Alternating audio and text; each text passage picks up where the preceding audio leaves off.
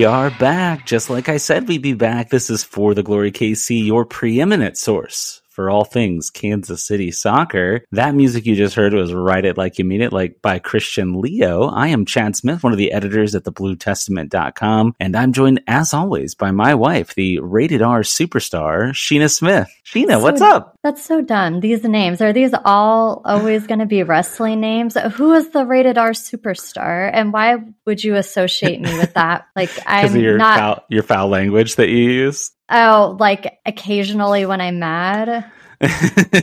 no, I don't know. I just thought it would be funny. Uh, Edge is the rated R superstar. Do you do you remember the wrestler Edge? No, never heard of him. Okay, it's okay. No worries. Well, uh, before we get into the things that we are going to talk about this week, I just want to remind everybody to go follow us on all your various social media platforms at For the Glory KC on Instagram, Facebook, Twitter, at for the glory. Oh, I do this every time. For the glory KC at gmail.com. Emails are hard for me.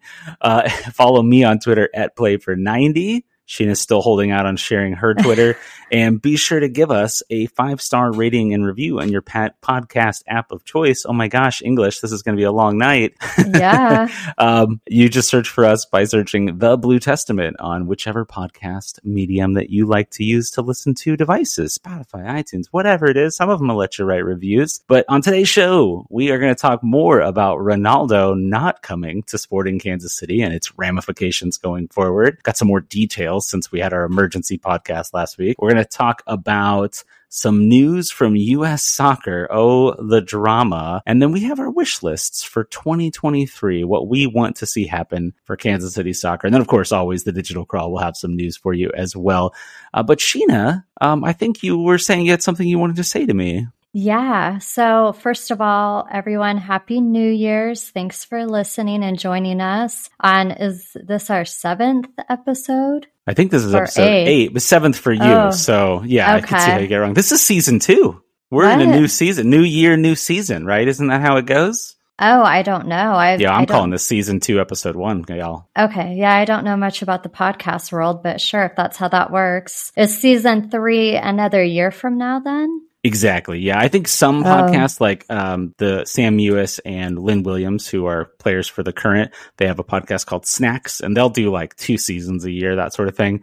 But I'm thinking in my head, a season is a year, right? Sporting report to preseason on Friday on the 6th. So this is the new season. The season is starting. The off season is coming to an end. We're heading into the new season. Okay, awesome. I'm glad we clarified that. That was not what I had to say. I just wanted to remind you of something from a couple episodes ago and update the listeners, which I don't even know if they're going to care about this. And I don't even know if you're going to remember this. But a few episodes ago, we were talking about how I'm left handed and how I really struggle with can openers. And you said, Oh, I'm in, I know what I'm going to get you for Christmas now. And I'm really sad to report I never got a can opener. Where is it? Uh oh. Yeah, I did say I was going to get you an electric can opener and then I didn't do it. We have a pretty stable, like, don't buy each other stuff for Christmas policy. Occasionally we'll buy each other like weird stuff, little one off things, or we'll buy like gifts for the family or for the house. But mostly it's just like spoil our 10 year old time whenever Christmas comes around. Uh, so yeah, I definitely didn't do that, but uh, I'll add it to the tasks that I need to accomplish and see, make sure I get that taken care of. I did notice tonight when you were opening that can of dog food for your foster dog that you were opening it really weird, cutting through the side of the can with the can opener. I was like, what? That's not how it goes on there. And then I believe you said, this is the only way I can make it work. So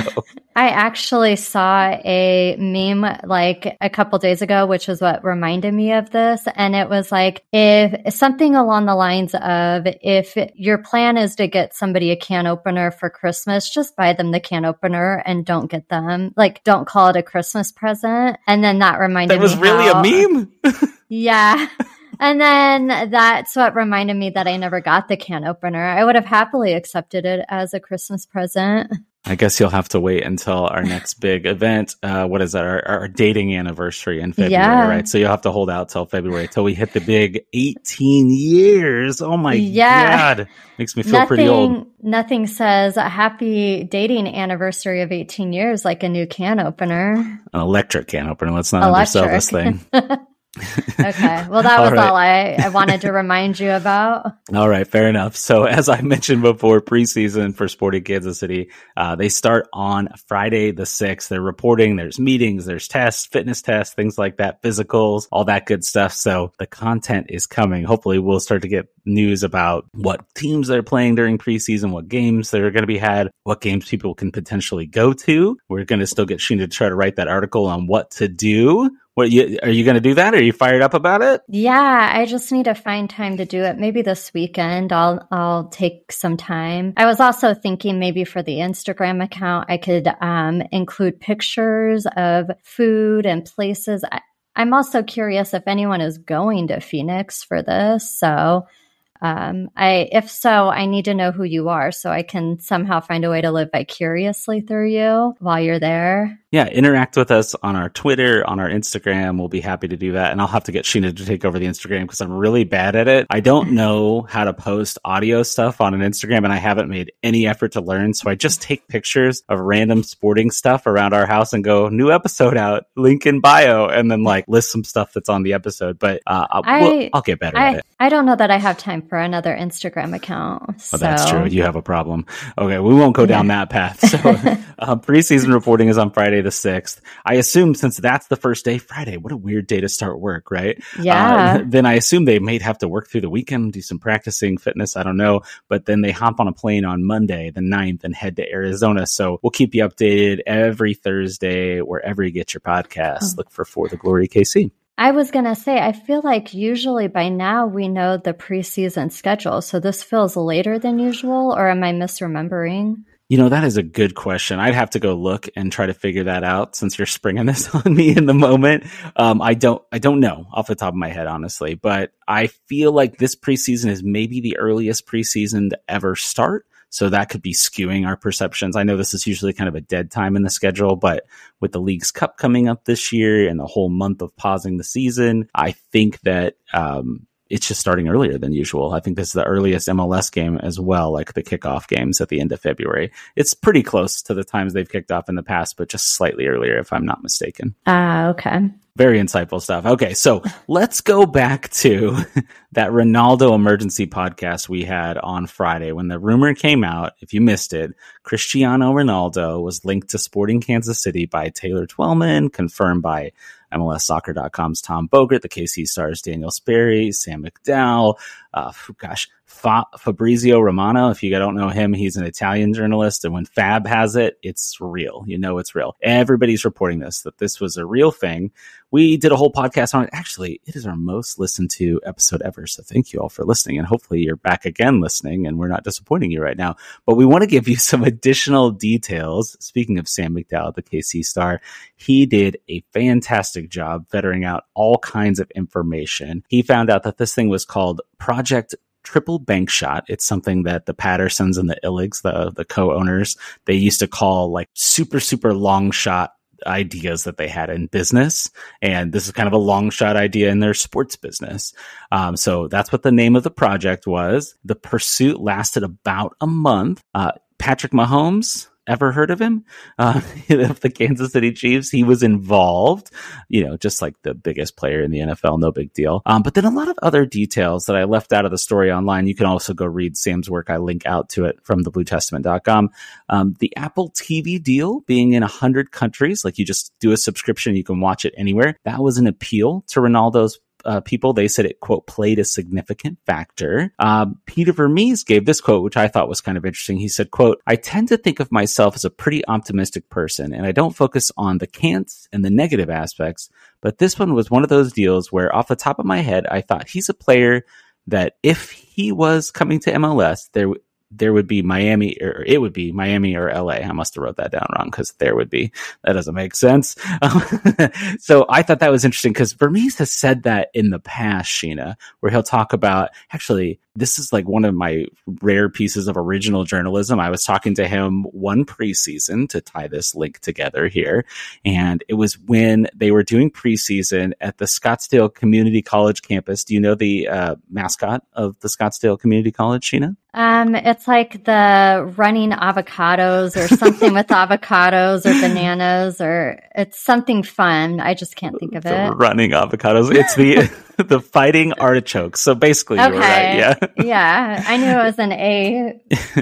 so a anyway, name. I was out there interviewing him, and he gave me this great quote, like, "Oh, Peter's such a good interview." Sometimes, and some, you know, sometimes he like he's in a bad mood after a game or whatever. I get it when they don't always win, but he gave me this interview about basically saying it's hard to bring people to Missouri. They think, uh, or Kansas is the word he used, because technically they're on the Kansas side with the stadium. Um, but they, they think we're out here riding horses was something to the effect of what he said. And I always, that always kind of stuck with me. It's like he said, if I can get them to come to the training and development center, they're blown away, right? They see the atmosphere, they see what it is, but it's convincing them to come. So hopefully this is going to kind of open the door to that. And I heard a lot of people saying, no more excuses, Peter. You can't, make up reasons why people won't come anymore because you almost had Ronaldo. You've like brought attention to the team. Yeah. So, do we know if Ronaldo actually came to Kansas City? Has that been confirmed?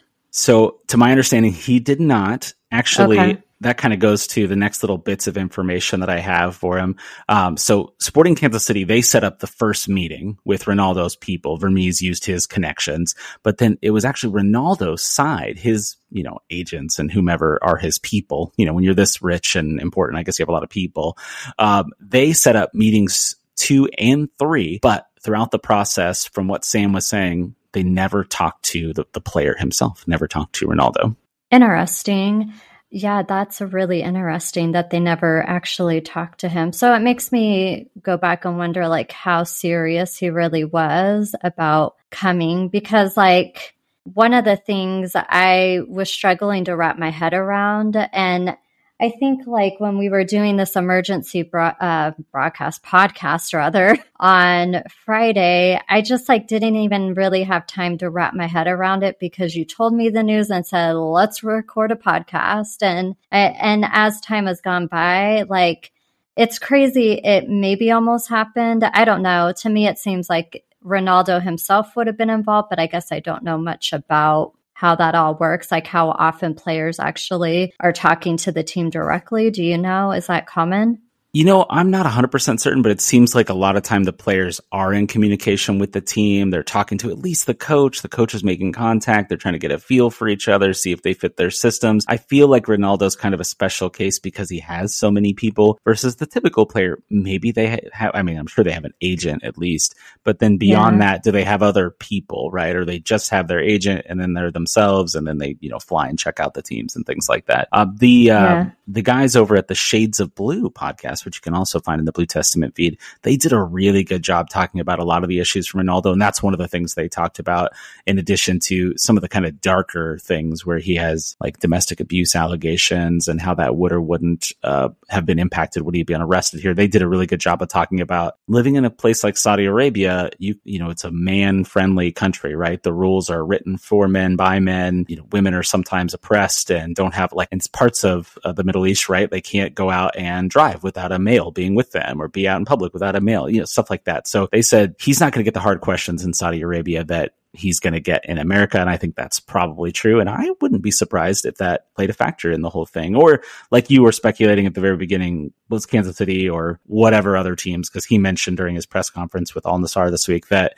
uh, he had interest from Europe and South America and all these other places. So is he just using everybody to drive up the price and get the, the biggest number? Yeah. Well, and just from my worldly experience of watching the Real Housewives of Dubai, oh yeah, boy. he, I know, but I learned a lot about the the laws over there, and yeah, you're right. He probably wouldn't get those questions because of the way the laws are made. But there was a couple thoughts I had about this whole thing that I didn't express Friday night, just because I didn't even really have time to think about it. And as all this news has come out and stuff, I've kind of gathered my thoughts a little bit better than I did last week. So I wanted to share a couple things that, that kind of stood out to me and just some observations. And the first one is I wonder how the dynamic of the team would have changed if Ronaldo had joined Sporting, because I can't imagine him fitting in with the culture, because it seems like Sporting's a pretty close knit team just based off of what I've seen in the off season with a lot of the players traveling together and stuff like that. To me, he seems like a bit of a bad boy, and he definitely has that. I hate saying the word bad boy. Like, I don't mean it in like a sexy way, but like, oh, he he's a he's a bad boy. yeah, no, but he has like a reputation with legal troubles and cheating, and there's some dark stuff, like you were saying. Um, he kind of not. I think he might be worse than what I'm about to say, but he kind of reminds me of Jamie Tartt in season one of Ted Lasso. Remember, he was like kind of on his like high horse, and he did everything by himself, and everyone else had like that team dynamic. Do you? Oh, think- I definitely get the vibe that Tartt may be partially based on Ronaldo or player, oh. players of his ilk, right? Because it's yeah. Oh, I know Jamie Tartt. Jamie Tartt. Do, do, do, do, yeah. Jamie Tartt. I oh, mean, yeah. who doesn't? Yeah, but that was like what I thought of, like him coming here, and it would be kind of maybe a Jamie Tartt situation where he's just kind of the odd man out. And then the other thing I was thinking about is the whole dynamic between him and Peter Vermes. It would have been fascinating to see, but then I also think it would have been very cringeworthy. And then just I was thinking about different players on the team and what that would have looked like because I think him and Pulido seem like they could be similar. But is the locker room big enough for two flashy stars? Would Johnny Russell get annoyed with him? These are the questions we'll never know the answers to, but I I don't know. It would have been interesting to see how it all played out. Yeah, I definitely think that too. That it's funny that you're talking about the culture and how he would have fit in because that's what I was thinking too. I, I'd kind of been thinking to myself, there was this all this discussion about I'm glad Ronaldo didn't come. I, I don't think he belonged. Like people were saying that on Twitter and Facebook and whatnot. And I wondered, is that genuine or is that like kind of like sour grapes of not getting the guy that you want? But a lot of the stories about Ronaldo, especially having just come through Manchester United and gotten released before the World Cup, a rare player playing at the World Cup who didn't have a club. Um, but he seems kind of like a locker room cancer. Like he is you know, he's in trouble with the law, like we referenced earlier. And again, go listen to Shades Blue. They break that down a lot better and get into all the details of it. So I was kind of thinking to myself, sporting have this really good culture. Whenever I do like radio spots or interviews or, you know, people find me through the Blue Testament and they're like, Hey, can you come on my podcast or whatever and talk about this? I'm always talking about sporting's culture. And you just see how Vermes kind of lays the groundwork and then he's got players like your Espinozas and Zusis and, and the like that are upholding that culture. And would that culture overcome someone like Ronaldo, or is he just too big and too much of a mess and he would kind of, you know, bring the whole thing crashing down? So I don't know. We'll never know, but it was intriguing. Yeah. The other thing is that I just really can't imagine Ronaldo would have enjoyed Kansas City. He seems like a Miami type of guy. Honestly, if I was going to pin him to a city, like Miami felt like it would be a good city for him. I know he was saying he wanted to be low key where he didn't get recognized, but I can't imagine he really wanted that, or even if he did, not to the level he would have gotten it in Kansas City. And then just uh, one of the things that got me thinking was on Twitter, people saying, oh, what could have been? Like, him eating barbecue or doing local commercials or the Nebraska Furniture Mart playing across the street from that. And so I came up with a few things I'm sad that I'll never get to see. And maybe these were on the internet, but I didn't see them. So I feel like they're original for me. Um, okay. But, I'm intrigued. Let's go. Let's hear yeah, these. Okay. So I'm sad we'll never see the Ronaldo family pictures of him and his family at Silver Dollar City in Branson. okay. Um, I'm sad we'll we'll never get to see his version of a central bank commercial where he's hyping up the sporting Kansas City credit card. Uh, I'm sad we won't get to see him be the honorary member at any Kansas City event like the plaza lights, like the one who's turning on the plaza lights. Um, and then ultimately, I, I'm glad we won't have to see the demise of him in Kansas City when he's ultimately caught hitting on or something worse with college girls at Lake of the Ozarks. So um, I would have. Oh boy. oh God. Chad learned how to do sound effects. If that I'm going to abuse obvious. them. No, I'm not going to abuse. I'm Oh going to be restrictive with my usage of them. okay i wasn't trying to be funny but those were the things i i am happy and like sad i won't get to see i also think this would have made a really great reality tv show it could have been or like a show set up similar to ted lasso only P- peter vermes would have been doing all the cussing instead of all the players um, i honestly feel like we could have a whole podcast of the scenarios that will never be and maybe that's what the emergency podcast was supposed to be. And I failed to understand the assignment. I don't know. it's okay. I think you did good. We were just, uh, you know, releasing our ideas and thoughts in the moment. It was a pure raw reaction. We didn't prepare. We just kind of did it. So I thought that was Yeah. fun. Uh, so uh, I'm surprised you didn't bring up that he didn't want to do a Minsky's pizza commercial. You know, Zusi Oh. famously doing those Minsky's commercials. oh, so I don't think I knew about these Oh. commercials. I'm going to need you to get on YouTube and check that out when this podcast is over. It sounds like they're really great. But on like a more serious note, it does feel like at this point, Sporting needs to make a flashy move and sign like a designated player. Um, I'd like to see somebody younger, and I don't know a lot of international soccer player names outside of Ronaldo and Messi. So there's probably somebody out there who's really popular and well known, and we should sign them. I wouldn't know the name of like the person or who they are, but I feel like at this point, because we maybe were in the running to get a Ronaldo, we need to actually get somebody who is equally as exciting, but without all the controversy in their personal life. Yeah, I think that's an interesting transition because there was one more really good quote, which I think may be Oh. the quote of the entire article. Uh, Sorry. from Sam McDowell. No, you're fine. I, you're transitioning. It's good, great stuff. Um, so Sam was asking Peter Vermes if this pursuit was a one-off. Quote: Does it mean we're going to take more chances? The answer is yes, Vermes said. But obviously, the situations have to make sense for both on the field and off the field aspects of acquisition. He goes on and on talking about other aspects of it, but Sam finished that section saying, quote, Ronaldo is a one of one. In other words, per, or maybe perhaps like one of two. And the other isn't coming to Kansas City. I think he's referring to Messi. Uh, the quote continues, but there's an interesting unintended consequence of the Ronaldo pursuit. One source told the star that Sporting has already been contacted by another European star who expressed expressed interest in such a move. The interest, I'm told, is mutual. That's Sam McDowell from the Kansas City Star. So I think Huh. that's really interesting because yes, Ronaldo fell through and it was uh, the story of the week. And like I told you when we did our emergency podcast, people will reference back to this for weeks, months, probably years. Hey, remember that time Sporting chased Ronaldo?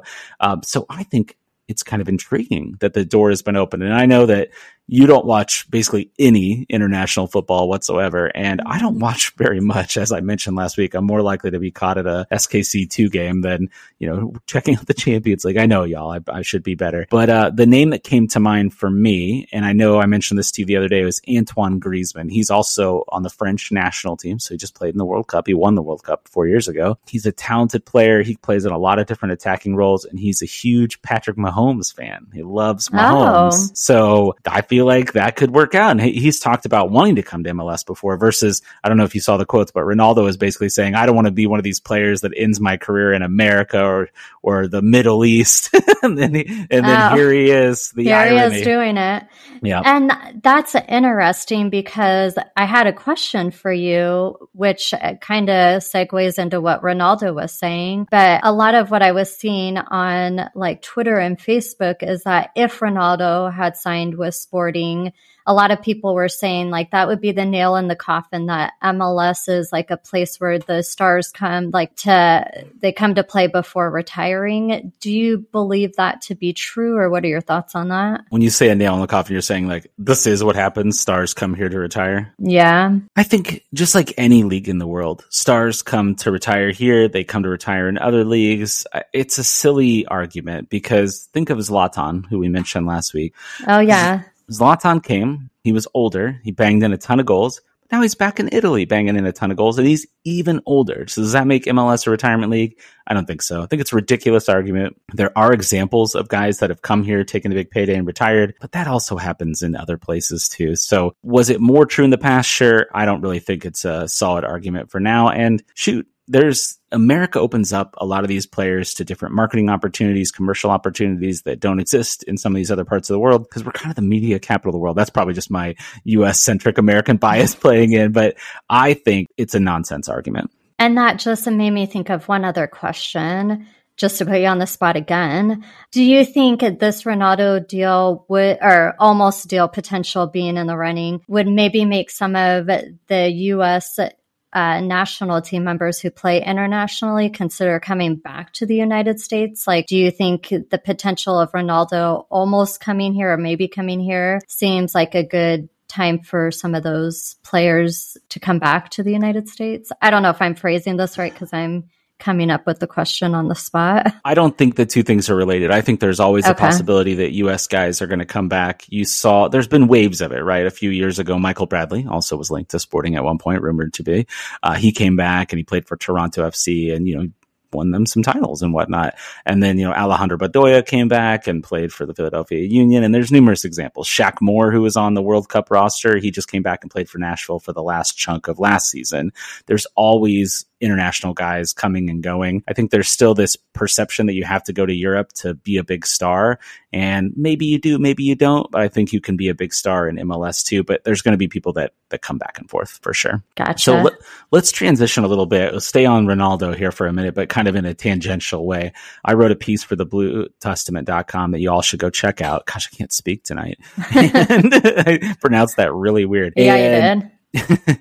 so I think it's worth a, look because I looked at kind of the, the math of the Ronaldo move. And when I say the math, I don't mean like the 200 million euros or pounds or you know, I think it was euros that he's making from Al Nassr. but uh, instead I mean the math of like MLS and its weird rules. So I know it can be complicated to keep up with MLS rules. So I want to try to keep it as simple as possible. So what would have happened if Ronaldo came to Sporting is he would have been a designated player. And basically MLS teams are allowed to have up to three players that they can pay unlimited salaries and unlimited transfer fees to get. The most ridiculous example would probably be Insigne up in Toronto. He joined mid-season last year, Lorenzo Insigne. Yeah, I see your head shake. I know you're a big Insigne fan. And uh, he's making 15 million per season. He is by far the highest paid player in league history. He's like almost double the next guy.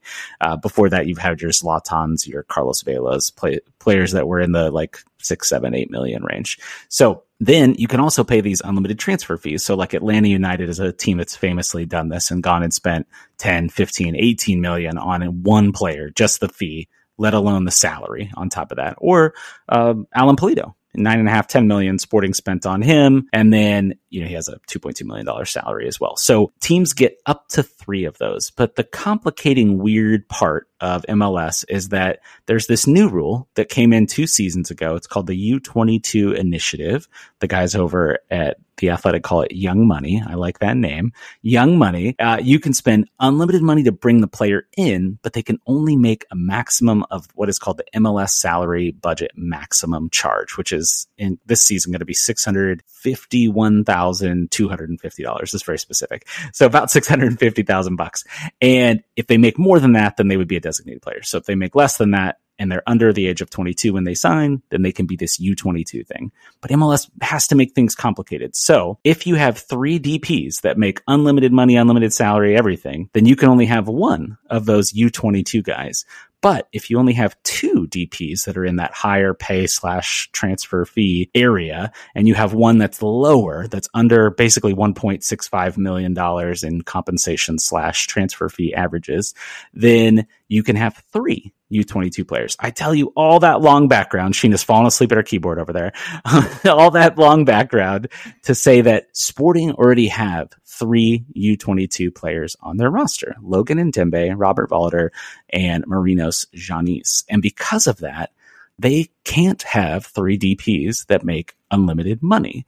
And the problem is they already have two that are in that quote quote unquote unlimited. They're they're too high. They make too much. Johnny Russell and Alan Pulido. So had Ronaldo signed, there's a whole bunch of ways they could get that squared away, but they would have either had to get rid of two of their U22 guys or move them around, trade them, use this various kinds of allocation monies. There's all these different rules. You can go read about it in more detail in my article uh, to pay down some of the younger guys or move on from Pulido or Russell. So knowing all of that, Sheena, on the highest level I could do, but it was still way too much detail. do you think sporting should go try to aim for a really big, expensive player, knowing that it may cause somebody or somebody's their roster spot to make room for them? I don't know. That's an interesting question you pose. Um, first of all, why are the rules so complicated. Oh my gosh. Yeah, that's yeah. a whole that's a podcast in and of itself that everybody would fall asleep in the first 15, so I'm probably not going to go into that level of detail. Um yeah. I mean, I'm kind of up in the air on Pulido. I would like to see him play this season, but if he gets injured again, I think we need to move on and then that would be a good time to bring somebody else in. Who were the the U22 kids again? It was Jean-Yves yeah, Jean-Yves and Ndenbe and Voloder. Yeah, I could see being okay with moving on from one of them, maybe. And the thing is, you might have to move on from two of them, depending on how much of this money you have, because you'll only be allowed to have one. But technically, you can use this stuff called targeted allocation money to pay their salary down, because none of them have, while you're allowed to have big unlimited fees for these guys, Sporting didn't spend a ton. Like some of them are closer to a million, maybe two million in transfer fees to get them, which is a ton of money for you or I. But in terms yeah. of global football, it's not not too much. So uh, I just thought it was interesting because it's this extra like complicating factor in bringing in another player is you have to make it fit. And we have kind of a glimpse into how people fit, but we don't really know how much general allocation money, it's a different type of allocation money, does Sporting have on hand because you get extra from trades, like when they traded Gianluca Busio or Josh traded, they transferred him overseas to Venezia. They got a bunch of general allocation money from that. Plus these other trades in the past, you can roll it over certain number of transfer windows. So you have time to spend it. So it, we just don't know all the ins and outs of how much money is out there to be spent. So sometimes people say things like, Oh, go do this, go do that, but they don't know how weird and complicated MLS's roster rules are. It would have, that just adds another layer to this Ronaldo thing is like, if it had gone through, who would no longer be on the team? Like, who was at risk of losing their spot? And then do those people now feel a little nervous? Like, I don't think Johnny Russell has anything to worry about. He's a fan favorite, but yeah, I don't I think- know maybe was it potentially is it Pulido, right? He's missed yeah. more than half the time in the three seasons he's been here. So he'd probably be the candidate. You can buy out one player every MLS off season. Sporting doesn't typically do it, but you have the ability to basically pay them off, like buy their contract out. They can leave the team and they don't count against your salary, even though you technically paid them all that money. So they could go, Oh, we're already spending who knows how much on Ronaldo. What's another 2.2 million to buy out Pulido and send him yeah. on his way? So uh, I don't know how it would have played out. We don't have to worry about that now, but yeah. it is intriguing because to me, if you're going to add another another designated player, I don't think you go and spend that kind of money unless it's somebody that is life changing, world changing, attention changing for Kansas City, like Ronaldo. Uh, my favorite quote still is that people would stop calling them Sporting Kansas and would start to know yeah. that it's Sporting Kansas City if it's Ronaldo. But I just don't know that there's another guy out there like that that's going to come. But if it happens, if it develops, I bet we find out about it and we'll talk to you all about it. Any final yeah. thoughts on this Ronaldo stuff, Sheena? Um, I just thought when you said the sporting Kansas thing, it reminded me I saw somebody on Facebook and they said something along the lines of if like when Ronaldo was making a decision on where to play, he asked where uh, Kansas City was, and they said in the middle of the country, and he said, "Oh, like by New York," and they said no oh, like by LA? And they said no. And he said, oh, forget that. I'd rather be a prince over in Saudi Arabia. And that one just really got me. I probably screwed up how he said it, but it was something along those lines. And that really got me. I like that. I think that's a good ending point. So let's yeah. take a quick break and then we'll be back with more for the glory, KC. And we are back. All right. So we're going to move on from Sporting KC talk. Uh, actually, I have a surprise bit of news for you, Sheena. You don't know about this. This just happened oh. while we were recording. Um, okay. There is a a really young prospect. She's 19. She's a Haitian player, Melchie Dumornay. Uh, she's a forward for Haiti, uh, played against the United States during World Cup qualifying. Really exciting young player. She had been linked to the Kansas City Current.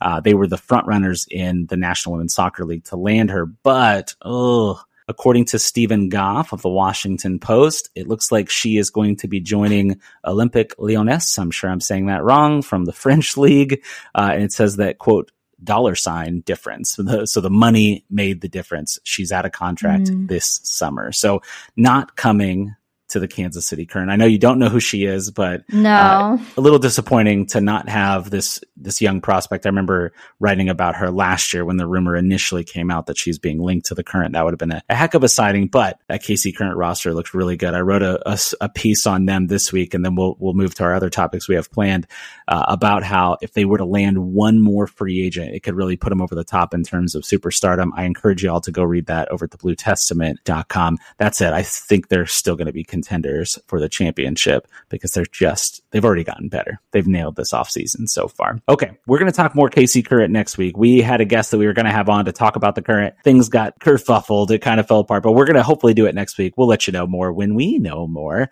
But let's switch our gears and talk U.S. soccer. Some interesting news broke over the last couple of days. There was a report that a U.S. soccer had launched an investigation into a quote incident with coach Gregg Berhalter. And then to kind of get out in front of it, Gregg Ber- Berhalter and his wife, they released a joint statement. It was basically he, he, accusations were being made against him. And then today, we're recording this on a Wednesday, it came out that the accusations came from Danielle Reyna. You might recognize that last name. That is the last name of Gio Reyna, as the U.S. MNT star Gio Reyna, 20 year old kid. That's his mom. Uh, she's married to former U.S. MNT captain Claudio Reyna, and she basically sent stuff to U.S. soccer about this incident that happened 30 years ago. And Gregg and his wife put out this statement because it was his girlfriend at the time. And it, it, it's obviously it's this awful thing that happened where he, they'd gotten like an argument or an altercation of some sort and he ends up like kicking her and she breaks up with him. Of course, right? You shouldn't be hitting women, obviously. I mean, women shouldn't be hitting men for that matter, frankly, but, um, she ends up breaking up with them. And then they tell this whole story about they kind of, they go apart and they tell all their families and, you know, whatnot. And then they come back together and they've been married for a very long time. They have four children together, but, uh, this this story got shared kind of as like a reaction to uh, Danielle Reyna basically said it's a reaction to the way that Gregg had leaked that information about Gio kind of throwing a fit and having a little temper tantrum at the World Cup because when he was told he wasn't going to play as much, he wasn't going to be a starter in the first game, and then he he wasn't really a starter at all at any point in the cup. So just that was a really rough overview. Um, but Sheena, what were your thoughts when you started to read about this Reyna story? Yeah, the story is crazy. Um, I don't think you covered the part where Gio Reno's or Reyno's mom was r- college Oh. roommates with I don't know her name. I think it was like Rosalind. Is that right? Yeah, Rosalind, uh, yeah, Berhalter now, but yeah, they were college Yeah. roommates. They played at the University of North Carolina together for four years. They're they're athletes together. And then I also left out that Claudio and Gregg have known each other since they were kids. They played youth soccer and high school soccer together uh, before coming up through the American soccer system. So yes, quite a connection. Yeah, like they're really close friends in my head. They're they're really close, like best friends, maybe. Um, from what I was reading, it sounds like after that incident happened, um, where they broke up. What what is Gio's mom's name? Uh, Danielle. Danielle, yeah, I like had a moment. But anyways, after they broke up, Danielle had a really hard time like getting close to Gregg again. So they really had to work at it. And it sounds like the families, you know, up until I'm imagining this information came out were really close. Like I can't imagine in any scenario in life divulging sensitive um, information about that. Like if that was my best friend, I would never share that, especially to an organization. And I just like am wondering what did she say that out of rage over what was coming out about her son? And was it worth giving up the friendship? Because I, I can't imagine a scenario you forgive somebody, you know, when they've, especially because that happened, I think it said like 30 years ago. So Yeah. it- it's crazy to me. And then it just makes me wonder like, did she divulge that information because her son was benched and that was like a form of revenge? So Do you think she let it slip? Like, cause I think she said it was an accident. Like she was, she was saying, you know, he should have a little more grace considering what he went through. At Gio's age. And then she said what it was. And then that launched the investigation. But do you think she purposely said it or was it an accident? I, it sounds super intentional from the way ESPN has reported the story. So to go back to, so this basically was, was told by Danielle to US soccer after the World Cup was over. She said it was in reaction to basically Berhalter leaking. Uh, I'm sure you heard that story where yeah. Reyna essentially uh, had kind of was piddling around on the practice field. He wasn't putting in a good uh, effort in there. They played like a friendly game against Al Gharafa. It's a Qatari team in the Qatari Stars League. And he was kind of being lazy out there on the field. And after the game, when he didn't sub on to that very first game, when Jordan Morris came in and everybody thought Gio Reyna should come in, Berhalter said, oh, they were being careful because there was tightness and injury. But then after the World Cup, it basically came out that he had been pouting and not participating and taking, not taking it very well. And that he had to he never uses Gio's name, but he tells this off the record story that ended up getting yeah. published, so it became on the record. And they put it on the record saying that um he or no, I'm sorry, it was, it was supposed to be off the record, but it ended up, you know, being reported out there that he did have to apologize to all his teammates and not just like a generic I'm sorry, but like go to them and that he, he did a good job and he handled it well. But because that leak came out, that's why Danielle says she went and put out that statement. And then she also said that the what Berhalter and his wife are saying, quote, significantly minimizes the abuse. So she's saying this is not the version where he just kicks her once or however they kind of phrase it in Gregg and Rosalind's letter is not accurate to what really happened. But, but to back up slightly, during the World Cup, here's a quote from Claudio Reyna. He says, quote, while in Qatar, I shared my frustration about my son's World Cup experience with a number of close friends. Earnie, as in Earnie Stewart, the general manager of U.S. soccer, and and Brian McBride, who also works for U.S. Soccer, among them. The quote continues, however, at no time did I ever threaten anyone, nor would I ever do so. However, sources told ESPN that he did threaten to share this information, basically in retaliation to his son not playing. So that implies that he was going to share it before the World Cup was over, before this leak happens, where Gregg, you know, probably inadvertently, well, maybe not inadvertently, who knows, told these reporters that, you know, then accidentally leaked it when they weren't supposed to. They didn't realize it was off the record or whatever happened there. Yeah. I just say, yeah, it's kind of disgusting. Like just the fact they're throwing out this information. Obviously, things have worked out. Hopefully, it's not an abusive re- relationship, but I mean, it, it seems like they have a strong marriage from what we can tell and it's not really their place to be going around, even if it's offhand remarks or, you know, whatever. Like to me, it feels like they've had this information and they've just been waiting for a time when something doesn't go right in their son's career to throw it out there and see what happens. And I just don't think that's good, especially like, I, I think I saw Danielle didn't think this was going to turn into an investigation, but it's like at this point, given everything that happened with the NWSL, how do you not take any abuse allegations seriously and not investigate them? Like, I, I don't know, with friends like her, like, you don't need enemies, or I guess it, both of them. But I think the more important thing is like, where does this put Gio Reyna going forward with the U.S. men's national team, regardless of who the coach is? Because I know technically Berhalter is out of contract as of today. So we don't know if he got a new deal or anything like that. If he remains the coach, like it feels like you wouldn't be calling him up. But, but even if there's a new coach, do you really want to deal with that drama? Like that's a lot of mama drama and who wants to deal with that? That is a very good point. So there's this really good tweet that I want to share uh, because it just made me laugh, and I think it's uh, on point and kind of goes to what you're talking about. It's from the account on Twitter at Valley Shook. It says, quote, honestly, the USMNT tearing itself apart because a dad was angry about his kid's playing time really is the best example we could give to the world of American soccer, end quote. So I think that's spot on because when you think about going to kids sporting events, there's always those parents that are like insane, right? They're like yelling Yeah. at the referee, they're yelling at their own kids, they're yelling at other kids. I coached youth soccer for my daughter for many seasons and we would get the sportsmanship award because even if I was frustrated because the refs absolutely messed up at times, right? A lot of times they're kids and things like that. I didn't take it out on them. I, I might quietly have a conversation with them. I was always very calm and I tried to compliment them on the things they did well. But there's so many people that are terrible and insane. I was lucky. I, I rarely had any insane soccer parents, but we were supposed to like have conversations with these parents before the season to make sure you're on the other sideline. This is where the boundaries are. You don't coach, I coach, things like that. But we all know terrible examples.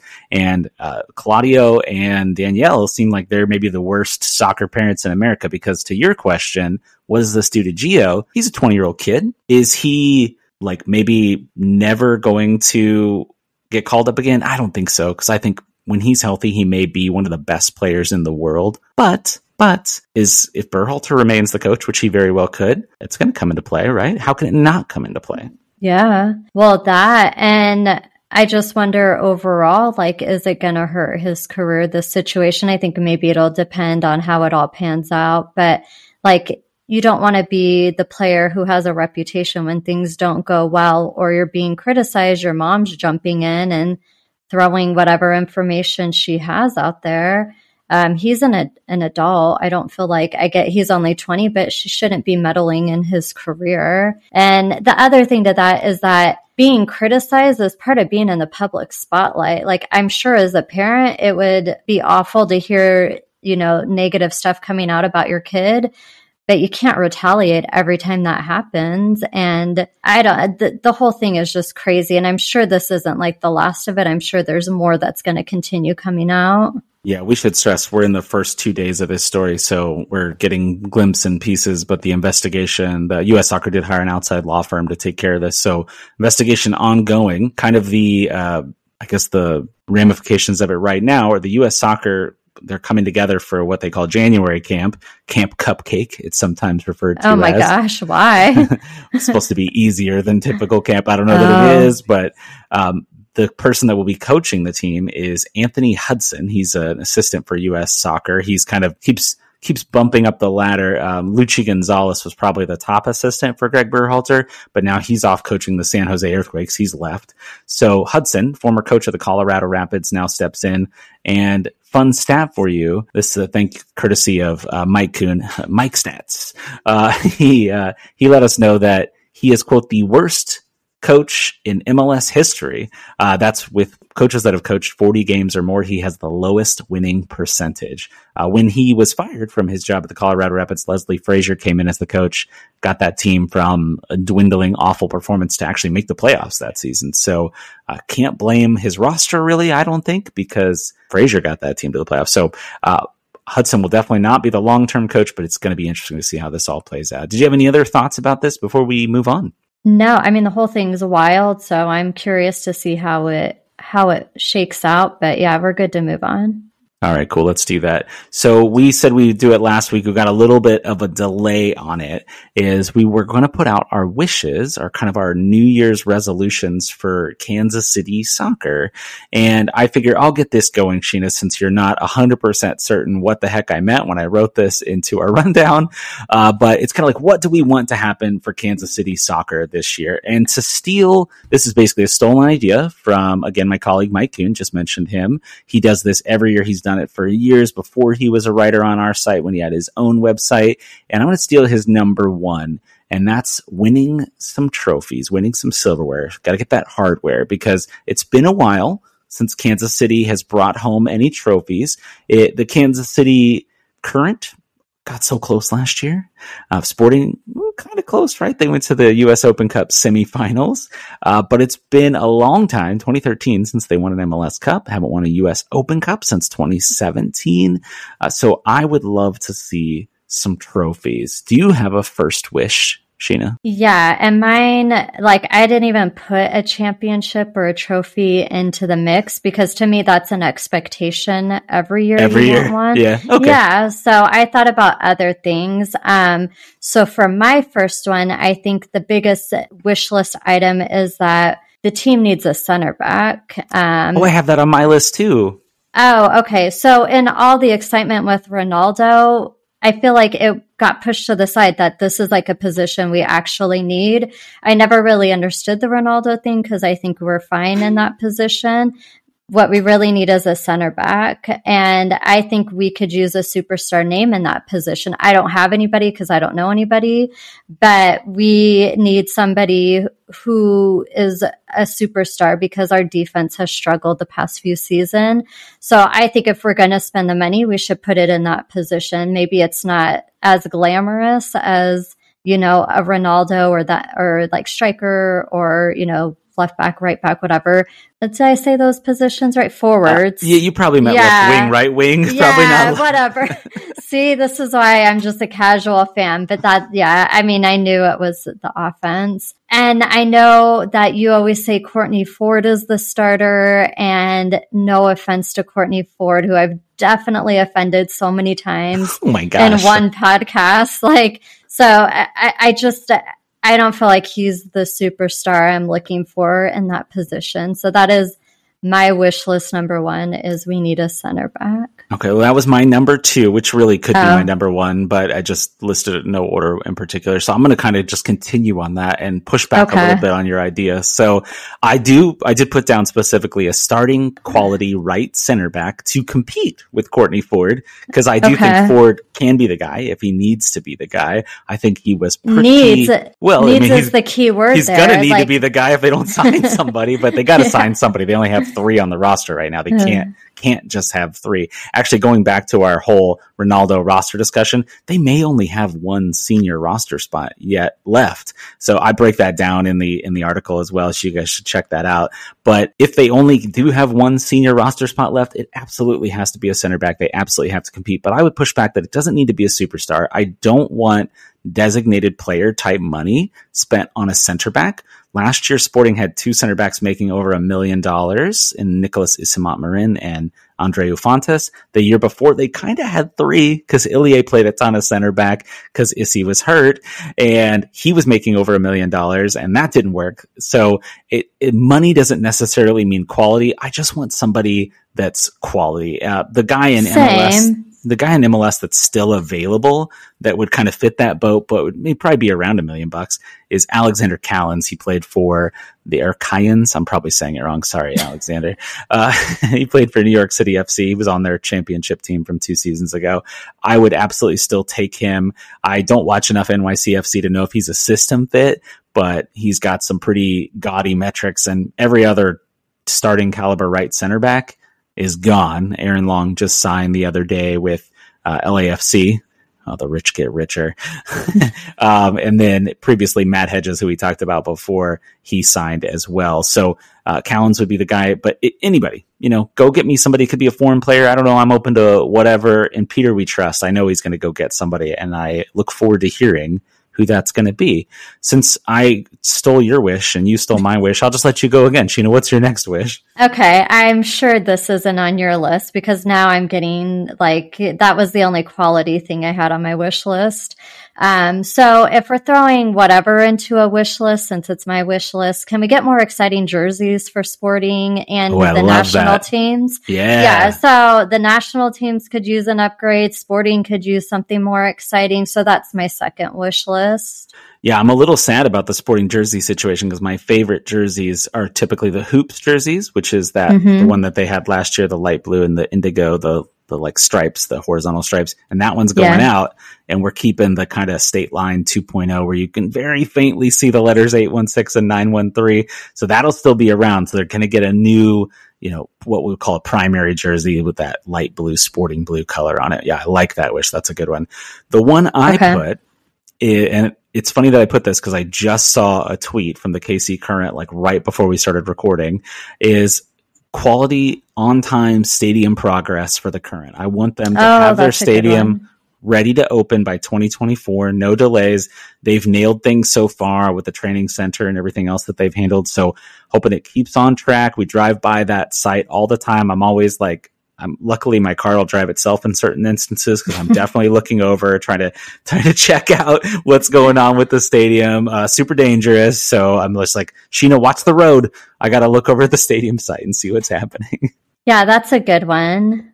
I like that one. What else you got? Okay, so I only had three, so this is my last one. And I had you in mind for this one, and I guess me too.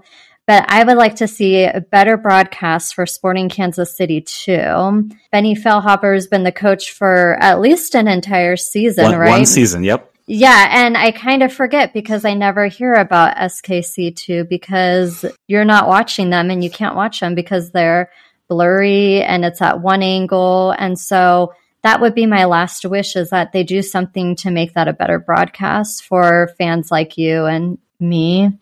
Yeah, yeah, because we're gonna get you to watch some games this yeah. year, I'm sure. Maybe we'll get you to go out there and you can you okay. can use your press credentials in that regard. Sit, sit in the press not, box. No, no, well, the, pre- the press press box at, press. at Swope Soccer Village is a bit different than in Children's Mercy Park, so it's a lot more low key. But I, I digress. Uh, that's a really good wish. And I did write a very complaining article that actually got a bunch of wide media attention about oh. how it was broken. MLS Next Pro was broken in year one. And a big reason was it was hard to watch games because I can't plan my life around Sporting Kansas City too. And the fact that you could only watch the games live was a real annoyance. So that'll bring me to my last wish. And then I'll just refer you all over to look at Mike's wishes because he's got a bunch of really good ones is I want progress for the kids. Uh, I'm keeping it vague because whether that's Sporting Kansas City 2 getting better, the KC Current have a KC Current too. I want to see those players get better too. The young players on the Current, the young players on SKC haven't seen a lot of homegrown progress over the last few years.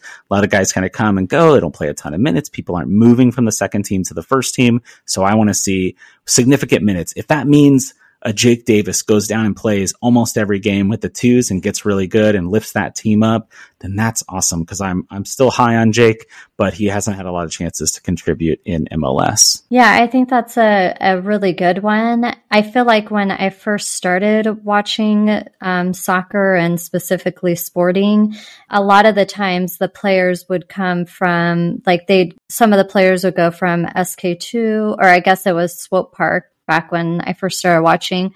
But they would go to Sporting, and Sporting would loan players down for Swope.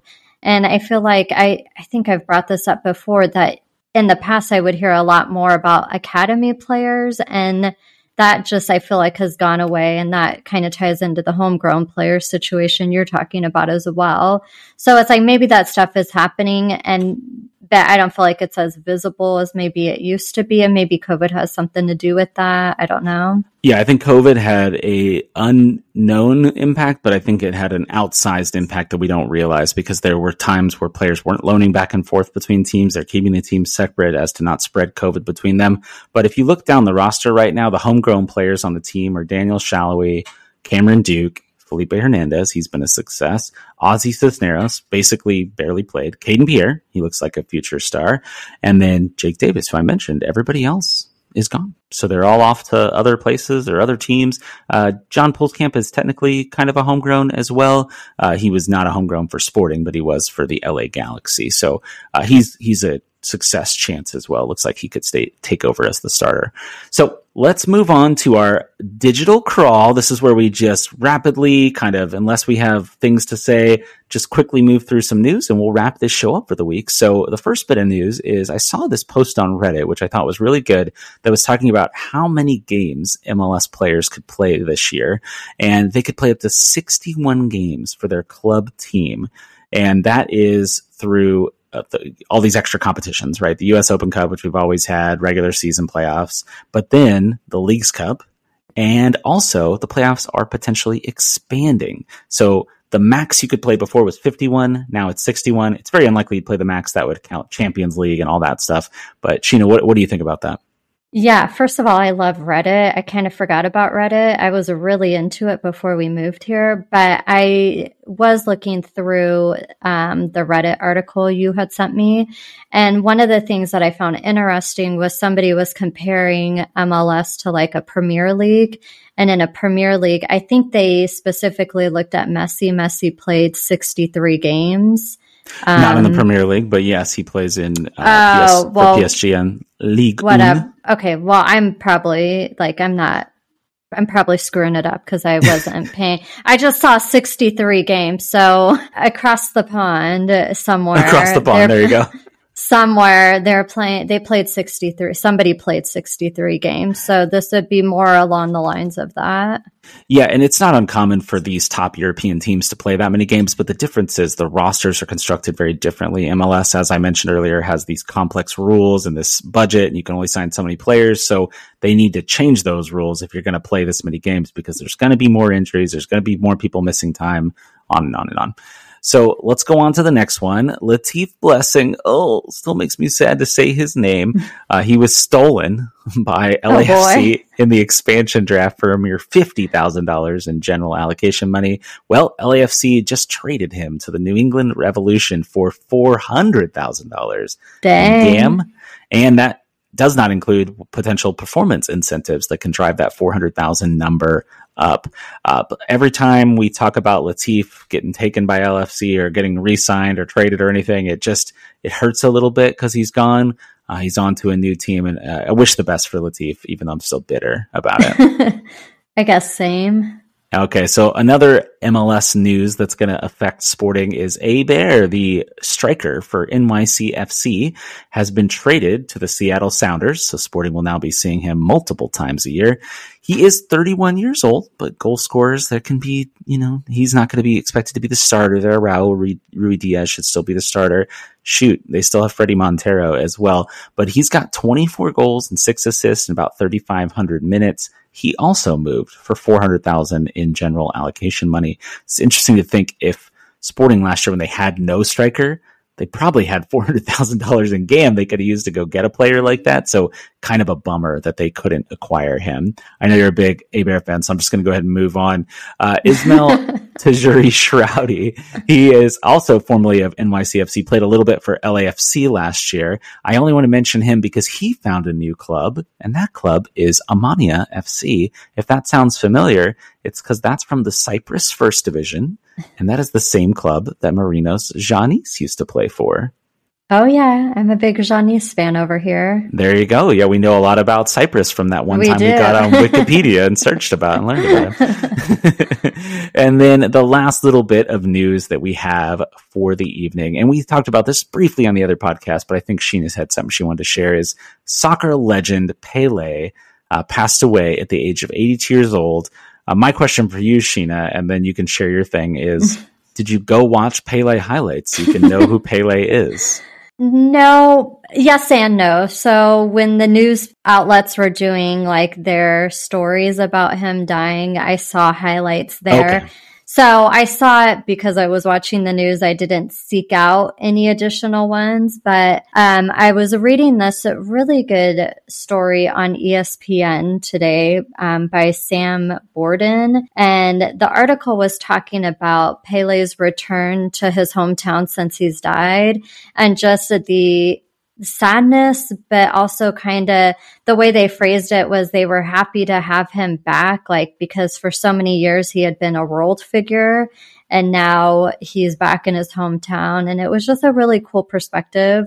I don't know if it, we could link the article. I really liked it. I just loved he- like seeing the excitement, I guess reading the excitement of the people um, from his hometown.